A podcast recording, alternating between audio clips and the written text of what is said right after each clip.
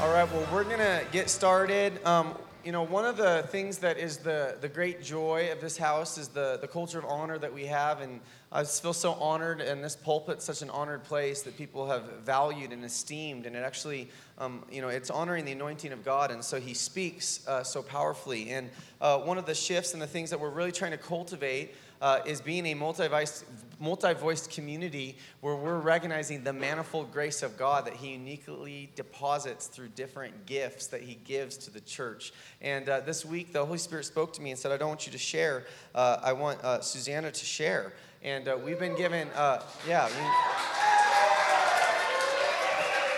Uh, she, she's a gift, and she's been given a beautiful mind that God has anointed to uh, get in and, and wrestle um, with things and really has a teaching anointing on her life. And I think specifically in this season, we're wrestling with the Word of God, how to engage with scriptures, which can be an uncomfortable process. Um, we, it, it's just, uh, I'm really thankful for Susan and her story, and, and, she's wrestled with a lot of discomfort for a lot of years. Um, truly, um, she's like wrestling in high school with things I didn't even know about. Um, and uh, you'll hear some of the story, but I just think this is a pertinent word for pertinent season, and let's honor Suze as she comes to preach God's word and communicate the heart of Jesus.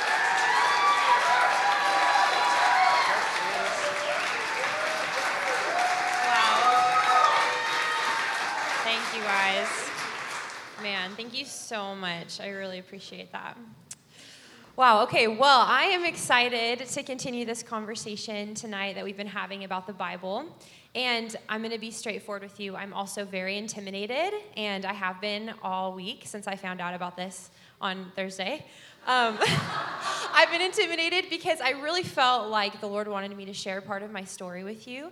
And it's not, well, maybe it should be more often, but it's not very often that somebody who's a leader at a church gets up and says, Hey, I really struggle with the Bible. And I'm just going to be really transparent with you tonight. But uh, this conversation that we've been in as a church community is so vital to the health of our church. It's so vital to the life of this church.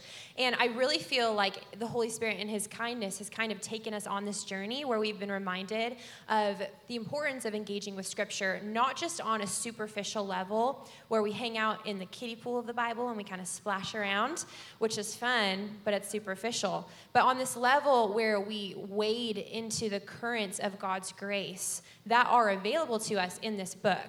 That's the season that we're in. And I know it's been said from the pulpit several times, but if we want to be a community that is moving in the power of the Holy Spirit, we have to be a community that is deeply rooted and grounded in the Word of God. So that's our mission right now. That's where we're going. And Pastor Jordan has done a really good job of bringing up some questions that we should be asking when we're engaging with the text. And, you know, obviously we can engage with the Bible as a devotional tool, and that's beautiful and important, and we should not kick that out of our lives. But there are questions we can ask that will help us understand the Bible more, that will then help us have understanding and bring that so that we can answer the questions of our age, which are prevalent. And so those questions are things like what was the Bible saying to the original audience? Who was the original audience? What does the Bible mean for us today? Essentially, what's the point?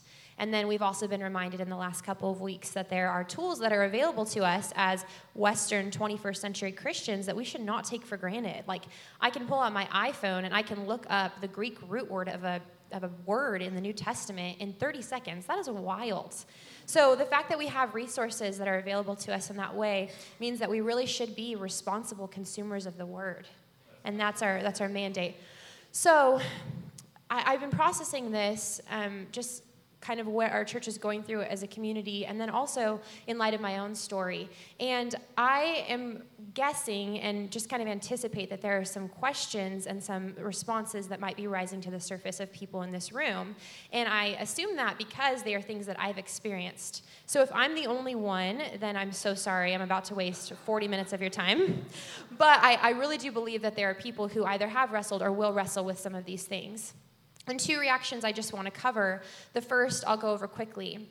It is possible that when we start talking about engaging with the Word of God on a really you know, academic, deep, let's get into the text level, that there are some people in this room, and I've been there, that might see that as a little bit boring. Like, that kind of feels like dry toast, a little monotonous. I'm sorry, we're going to go and we're going to read commentaries about this one verse for like five hours. I would rather go to a coffee shop with a nice atmosphere and drink my cold brew and have my fun blue highlighter, which I love using, and have coffee and the word and be done with it. And you know what? That's beautiful and that's awesome. And I don't say that out of jest, like just a little bit, but like I do that too, okay? but but this is not dry toast. And I just want to encourage you if that's you in this room and you don't really like reading, I'm in seminary and I don't like reading. I'm being fully honest, okay? But I like reading the word. And the reason is is because it's it's not like dry toast, it's nourishing to my bones. Psalm 119 says that the Bible is sweeter than honey to our lips. And we have to get to a place where we wade through all of that like this seems kind of boring to where it really does nourish us and we recognize it's more like steak or honey or something good that you like. so that's one reaction that might be coming up. If that's you, you're in a crowd full of friends because I'm sure we've all been there. The second reaction is something that I want to spend more time on tonight because it's something that I've really experienced throughout the course of my life. And that is that as we start to ask questions about the Bible, as we start to read commentaries and look at the cultural elements that are involved and look at the original audience and look at these things, all of a sudden we start to recognize potential inconsistencies in the text. And that can be really confusing. For example, we look at portions of the Bible that talk about slavery, which Jordan has mentioned before. There are areas of the Bible where it seems like it is saying that slavery is okay. And that can be really confusing when we look at that at face value, right? Things kind of seem like culturally regressive. How is this Bible supposed to apply to us if it's so culturally regressive? Another thing we might look at is see things that are offensive in the text. Like we look at the Old Testament, and there are people carrying the Ark of the Covenant with the presence of God, and it starts to fall over, and Uzzah reaches out to, to catch it, and then he just drops dead. That is so offensive to me. That is so offensive. Why would God? I mean, we could I'm not going to go there, but that's offensive, right? And that's that's a challenge. And so we start to look at these things and see these inconsistencies and then we start reading these commentaries written by all of these commentators on various portions of the Bible, and they're all writing on the same text and they're all saying radically different things. Like things that these conclusions cannot be coming from the same text. How is this possible?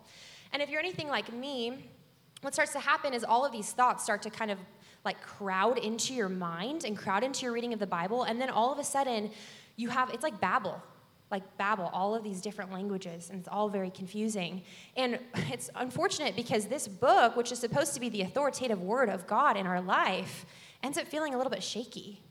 And it's like, how am I supposed to stake my life on this shaky ground? I don't know what to do with that. And so like I said, I'm going to share some of my story. It's going to be vulnerable, and I, I think I'm just going to leave it there, and I, I want to pray, and then I'm going to get into my testimony. So if you guys can just bow your heads with me. God, we just, we trust you, God. We trust you and we thank you that you're in this room and that you're guiding this community into a deeper love of your word. God, I thank you that you've called us to be a community that moves in purity and power, that moves in wisdom and revelation, God. And so I just ask that you would you would guide me as I speak, Father, that you would just uh, make our hearts just ready to receive what you have for us tonight. So we thank you, God, for who you are, and we turn our eyes to you, Jesus. Amen.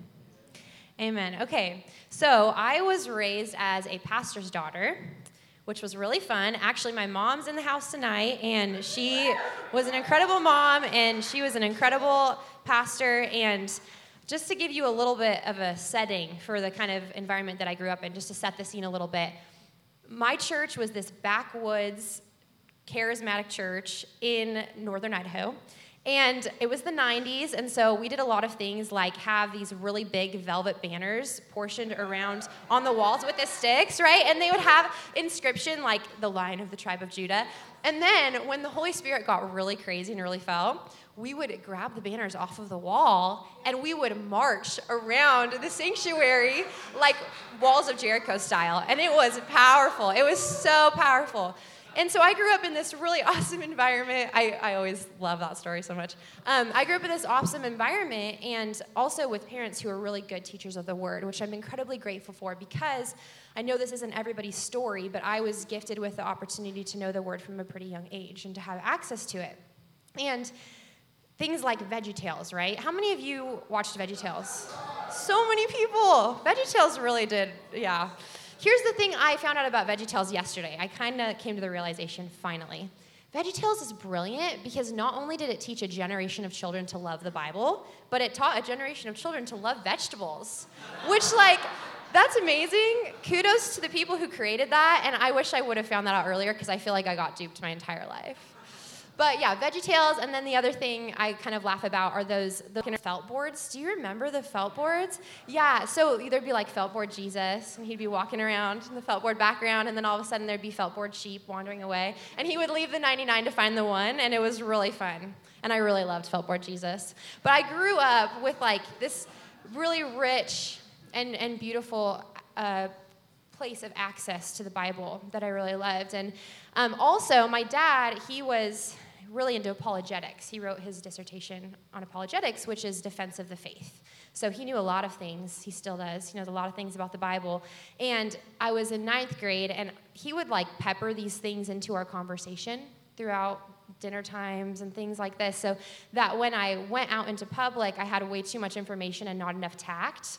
And, and, there was a time when I was in a Bible class in my private Christian school my freshman year, and my teacher, who was a very incredible woman, um, but yeah, you'll see. So she she was talking about Second Timothy, where it talks about how women should be quiet in church. And I I didn't have a lot of tact, like I said, and so I believed that this was my opportunity to get in a debate with my teacher and to bring the entire class along with me and for a few days to just really create this division in the class. And I was saying things like, we have to understand that there are cultural elements in the Bible that don't necessarily apply today. And the other people were saying, well, that's not true. The Bible is literal. This is what we have to understand, or we're not going to be able to have an authoritative word of God. And then at one point, I snarkily remarked to my teacher or asked her, when was the last time that you wore a head covering when you prayed? And she didn't like that very much, so I've since become sanctified. Anyway, I, that was my ninth grade year. And at that point, I recognized that there were these things in the text that were obviously we needed to dive deeper into. But I didn't really have a problem with the Bible or question the Bible until my senior year of high school when I was at a public school and I took a class called Launchpad. Do you guys know what Launchpad is? Launchpad is this really awesome opportunity for students in a public school to take a seminary class off campus if they want to learn more about the Bible. And it's a great program, and I really grew from it my senior year. But there was one particular teacher who came into the class. And he made it his mission for the three weeks that he was in this classroom to teach us about predestination and to really be a proponent for predestination, which, for those of you who don't maybe know what that is, the way that he described it to us and what he was trying to teach us was that there are some people who are chosen to go to heaven, and the rest of people are basically destined for hell. Never. Now, from my 18 year old paradigm, and I had never been exposed to something like that. That was shocking. I literally did not have room in my theological paradigm to fit that in. And if I'm being fully honest, I cried for five days. Like, I didn't just kind of cry for five days. I really cried, wept in my car, didn't know what to do. It shook me to my core. And even as I was thinking about whether or not I was going to bring this up, I was a little bit timid because I know I know that there are a lot of conversations and my goal tonight is not to get into a conversation about predestination. It's really not.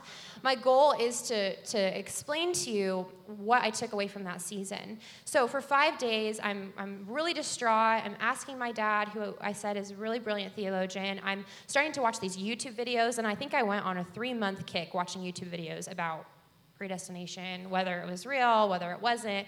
And it was a really challenging time for me because what happened was I couldn't understand how this teacher could read the same Bible that I was reading and come to such a radically different conclusion about the nature of God. It was so confusing to me. The other thing I couldn't understand, though, is that he was actually presenting me with Bible verses that were there. And there was this tension all of a sudden in my life it was cognitive dissonance. I didn't know what to do with the information I'd been given. And so, tension, what it does is it pulls and it pulls and it pulls and it pulls. And like a rubber band, I literally felt like my faith was being stretched apart and I was not sure that it wasn't going to break. And it was really hard for me. What I ended up walking away from that season with, after wrestling with this for a long time, was first, I came to my own conclusions about what I believed the Bible to be saying, which I, I, do think that we can come to conclusions, we can draw conclusions, and, and I did come to conclusions about that. But more than that, what I walked away with was an understanding that tension does not have to break us. If we're able to lean into the tensions that we find in the Bible, which, by the way, there are tons of them, the Holy Spirit is faithful to, to guide us in that season. And not only that, but we can recognize that these tensions, kind of like a tension bridge, can actually provide this structure that supports weight. And so, after a season of leaning into this tension, I was able to stand on this tension bridge and actually walk away a stronger Christian and a, a, better believer in, in what I said that I believed. And I'm really grateful for that season. I really am. And I, I could go more into it, but I'll choose not to because not the time. So, that was my senior year of high school. And then, as I graduated from high school, I had an amazing opportunity to go and live in Paris, France as a missionary, suffering for the gospel. As a missionary in Paris, eating pain au chocolat, which is like chocolate croissant, and drinking espresso every day and it was just so hard but it actually it actually really was hard i'm going to be honest i was young and i i struggled I felt really alone, and I was sacrificing some things that I really wanted in order to go there. But I wanted to give my life and that season of my life to what I believed was an important mission, which is written in the Word of God go into the nations and make disciples. And so I was staking my life on this word, and I was going off into the world, and I was in this season that was kind of hard. And about a third of the way through the season, I was 18 at this time, I realized, man, I've given my whole life to this gospel. And I actually have never read the Bible from front to back. Like, I've never read it. And I thought I had read it. I kind of thought I had read it. I mean, I'd heard enough sermons about it. I'd listened to enough podcasts about it. I'd seen enough Instagram posts about it. Actually, I don't know if Instagram was around back then, but I'd seen all these things, and I was like, I've, I've read the Bible, but I realized I hadn't. And if I was going to stake my life on the Bible, I had to know what it said. And I just want to pause for a second. There are probably people in this room, whether you're 16 or whether you are 70, that haven't read through the entire Bible, and I understand why. I really do. Because, like I said, we have access to all these resources. We can listen to a teaching on the book of Romans seven times over. But that doesn't actually mean that we've read Romans, and there's just so much in this Bible for us. And so I'd encourage you to start now if you haven't.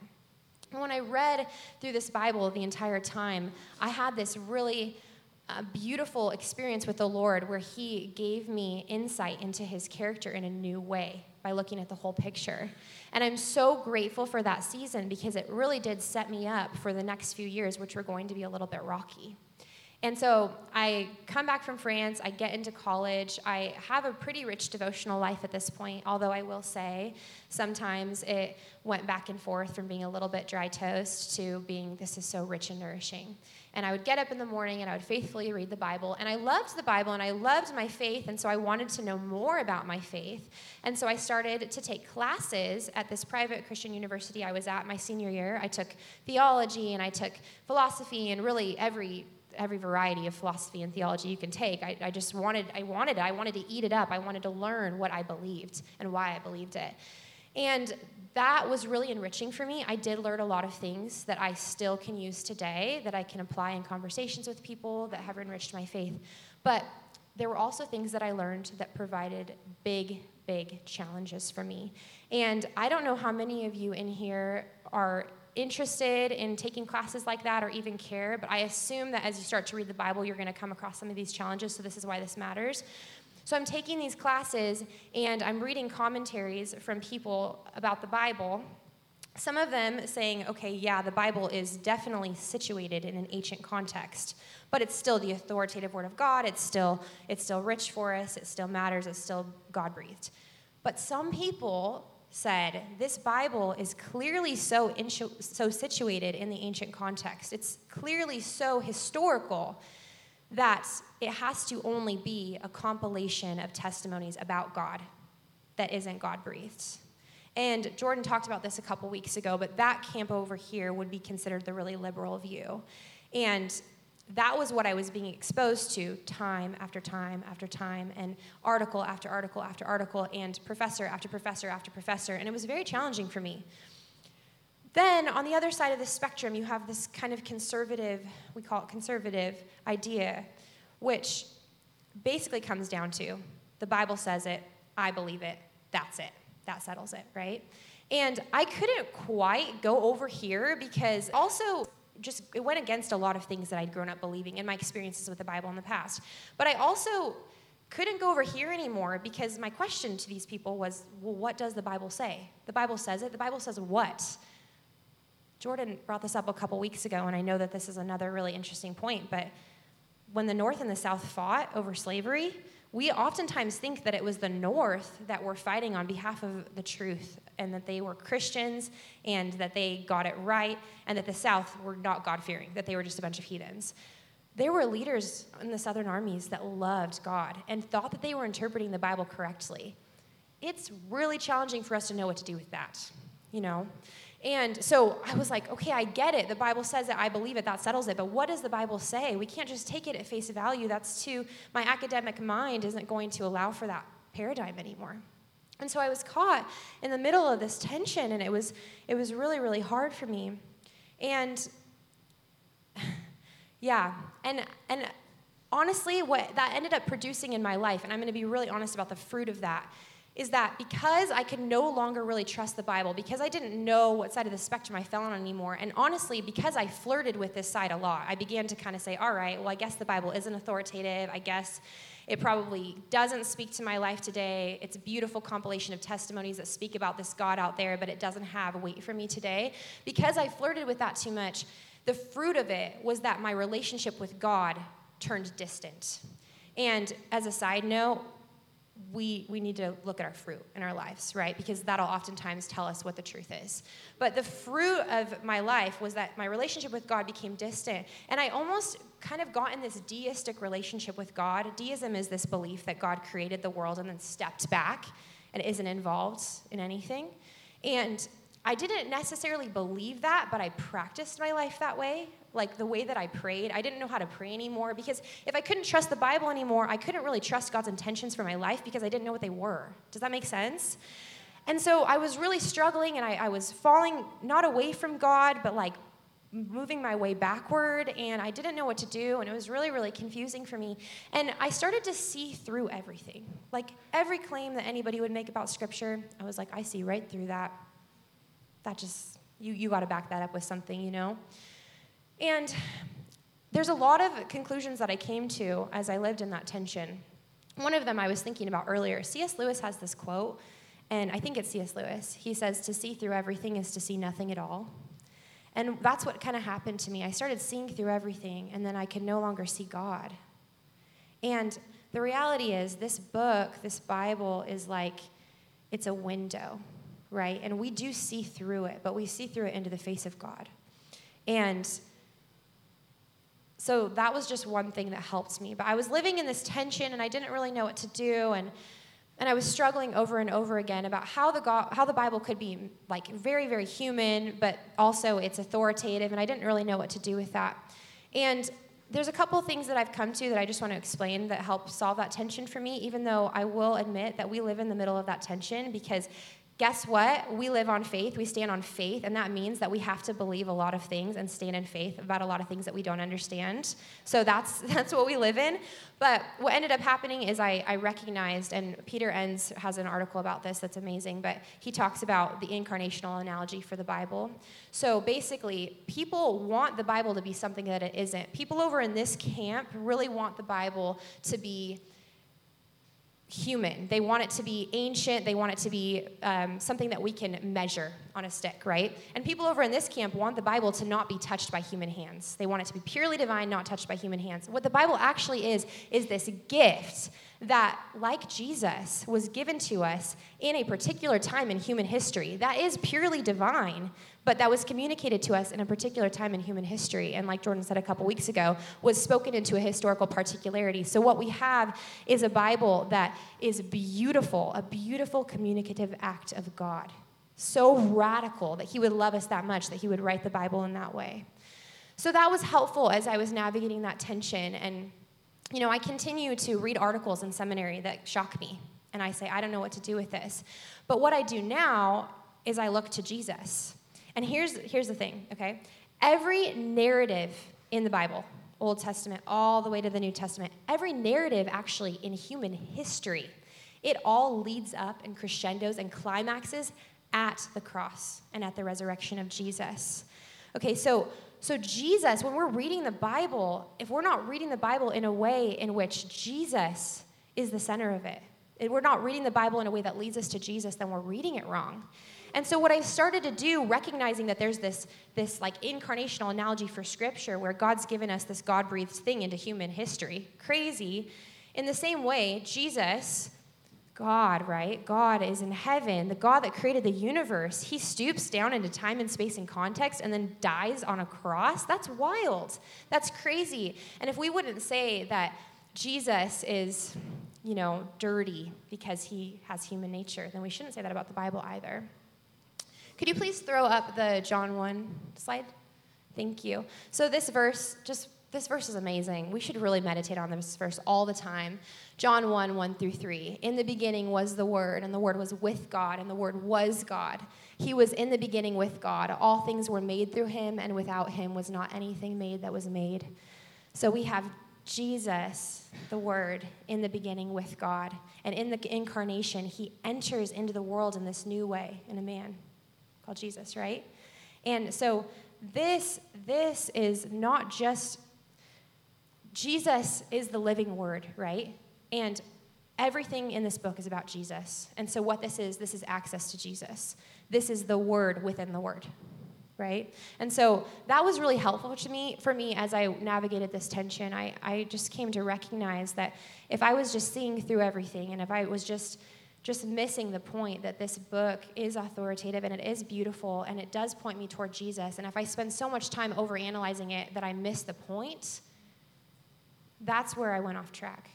That make sense? So, so now, and I'm, I'm going to be honest, like these questions still follow me to a degree, but now I get to I get to rest in this word and I get to sit there and I get to say, okay, God, this is a window into your face today. Show me Jesus. Show me Jesus and, and it nourishes me and it brings life. So I know that um, I've, I've talked a lot about how the Bible can be scary. And I'm really sorry I'm not trying to scare you away from reading the Bible because this is church and we don't do that here. But, but I, I know that it can sometimes feel like, well, maybe ignorance is bliss right? Like maybe it's actually better if I don't ask all these questions. And you hear these things a lot. It's actually really sad to me. A lot of people will talk down on seminary. They'll say, oh, you shouldn't go to seminary. You're going to ask so many questions and you're going to fall away from your faith. Maybe we should stay in ignorance because it's easier that way. But ignorance is not bliss when it comes to Jesus, when it comes to the kingdom. And I'll tell you why. It's because of Jeremiah 29 13. It says, Seek me and search for me, and if well, oh man, I'm going to mess that up. Yeah, if you, if you will seek me and you will find me if you search for me with all of your heart. That's what it says, right? So I'm not suggesting that if we stop seeking God, we're not going to find him. God's grace is bigger than that. But I am suggesting that this communicative act that God has given us to show him himself, to show us himself, if we stop reading it, we've stopped. Why would we not? And he's given us this book so that we would find him. And so, why would we not seek him, right? Why would we not do that? And so, ignorance isn't bliss when it comes to the kingdom because we have to begin to understand what this word says so that we can understand God, right? Yeah, so, so I actually, can you put up Psalm 27 4, please? I'm going to move on to this verse. This is something that has also been really helpful for me on my journey of really navigating all of these questions that I've had as I've come before Jesus. It's Psalm 27 4. One thing I've asked of the Lord, that will I seek after, that I may dwell in the house of the Lord all the days of my life, to gaze upon the beauty of the Lord and to inquire in his temple. In this season where I was struggling to relate with God, this was really helpful for me. First, it says to gaze upon the beauty of the Lord. If you are in one of those seasons where the Bible feels like dry toast, this is your ticket. This is our invitation to enter into the Bible and to gaze upon the beauty of the Lord. It's our invitation, it's our mandate, and it's amazing. And as a side note, there's this practice called Lectio Divina, and it means divine listening. And it is an ancient practice that the church has been using for a long time to hear the Rhema word of God through the written word of God. And I think I'm going to do a Facebook Live about it because it's been really helpful for me when it comes to gazing upon the beauty of the Lord, but I can't teach it in this context. So stay tuned. But the second part of that last section of the verse, to inquire in his temple, that is what was the ticket for me. Because here we see worship represented as twofold. It's not just going and gazing upon the beauty of the Lord. We also have full permission to come to his table with questions, all the questions you could possibly ask. Every question that's floating through your mind, you have full permission to go and ask them when you're in worship with God. And you have full permission to believe that he's going to bring you an answer. He doesn't ask us to seek because he's going to leave us hanging. He says, Seek me and you will find me when you search for me with all of your heart okay so this verse was really really helpful for me and i just i want to tell you again we cannot approach the scary things in the bible with fear right as a, a little history lesson that i'm going to throw in here really fast i promise it won't take long. But one of the things about evangelical history which evangelical is the subcategory of christianity that we find ourselves in right now even if we don't know it in evangelical history over the past 100 or so years 1930s Evangelicals have responded to criticisms of the Bible with fear in a way that has caused them to remove themselves from cultural conversations. So, higher level biblical criticism comes out in the early 1900s, and what do evangelicals do for the most part? Not everyone. They get scared and they say, Oh, you can't question my Bible. You can't question this. That's scary. I'm going to go hide behind this fortified fortress of fear and let you have that conversation the problem is, is that we removed ourselves from the conversation, and so those things continue to go on without our voice. It happened again. It happened with the conversation about evolution because people started to bring up evolution, right? And what did a lot of evangelicals do? They got scared. They removed themselves. They hid behind these fortresses of fear. And then the fruit of that, which we still see today, unfortunately, is that Christians were almost entirely removed from higher education which were the people that were on the cutting edge of this stuff. And even today, the Christian voice in higher education is almost absent. And we're the ones, Christians are the ones that planted a lot of the universities in the United States. That's really unfortunate. And so, the reason that this matters, the reason that it matters that we dive deep into the scripture, that we understand what's going on, and that we don't approach it with fear, is because we have to have a voice in the conversations that are going to go on, whether we like it or not. They're going to happen. Are we going to have a voice in them? So that's really important. And I found this interesting. I was talking to my sister Liberty about this earlier. And, and in Ephesians 6, it talks about putting on the full armor of God, right? We know this. We've learned it from the time we were young. So we put on the helmet of salvation, the breastplate of righteousness, the belt of truth. And the only part of that armor of God that is really on the offensive is the sword of the Spirit, right? We cannot approach everything when it comes to the Bible from an exclusively defensive posture. We've been given an offensive word. Okay, this is the sword of the Spirit. And what does the sword do? do? It does this. I, I, I'm a girl. but the sword does that. And so, like, we, we have to approach, nailed it. yeah, we have to approach we have to approach things that way, right? The sword of the spirit is offensive. We get to take ground with the sword of the spirit. So please, please, I beg you, for the sake of this nation, honestly, don't be on the defensive when it comes to scripture. Be on the offensive. Know what it says, know what the criticisms are, and know how to answer them. Amen? Amen. Okay. All right, I'm trying to decide if there's anything else I want to say here before I leave you. Um, last thing, last thing when we are reading all of these different opinions on a particular text and it gets really confusing and it feels like babble, like I said, it can feel like babble, it can feel just like a clash of noises. I heard this analogy that was helpful for me, and maybe it'll be helpful for you. It's by this woman named Carolyn Sharp. Sometimes, instead of thinking about it as babble, we should think about it as a music department at a large university. In a music department, you have people practicing the violin, you have a chorus practicing what they're going to sing. You have somebody um, talking to the guy that they think is cute and flirting in the hallway. You have somebody that has their phone ringing, right? And there's all of these different types of noises that are going on. And there's also different levels of proficiency among the people that are playing the violin. But somehow all of these noises come together and they rise up and they create this sound that is coming up from the university that kind of sounds like one. And another, just more pointed analogy for where we're here right now. When we sing in, during worship, I know that there are some of you that are amazing singers, and I know that there are some of you that are not. But when we sing and we're singing off tune, isn't it amazing that somehow it all kind of comes together and kind of harmonizes?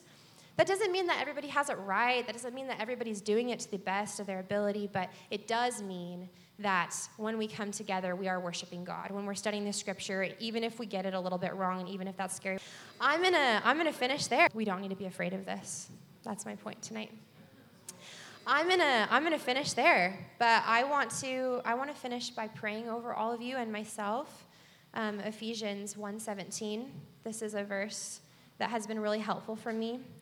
It says, in 17 that the God of our Lord Jesus Christ, the Father of glory, may give you the spirit of wisdom and of revelation in the knowledge of Him. That word revelation, it can also be translated as discovery. And so, my prayer tonight is that we can live in the tension of these two things wisdom and revelation. So, God, I just thank you for this beautiful group of people. I thank you for this church, God, and I thank you for the season that you have us in. And I, I thank you that you're faithful. And I pray that as we go on this journey of engaging with the scripture and knowing what it says, so we can answer the questions of the age, I pray that you would give us the spirit of wisdom and revelation, that you would increase it in our lives, God. That we would have wisdom, but we would also have the opportunity to look upon you and to receive your revelation as we look at the scriptures and see Jesus. So, God, we honor you in this house. There's no one like you. There's no one like you, and I thank you for your word. It is a gift to us. In your precious name, amen.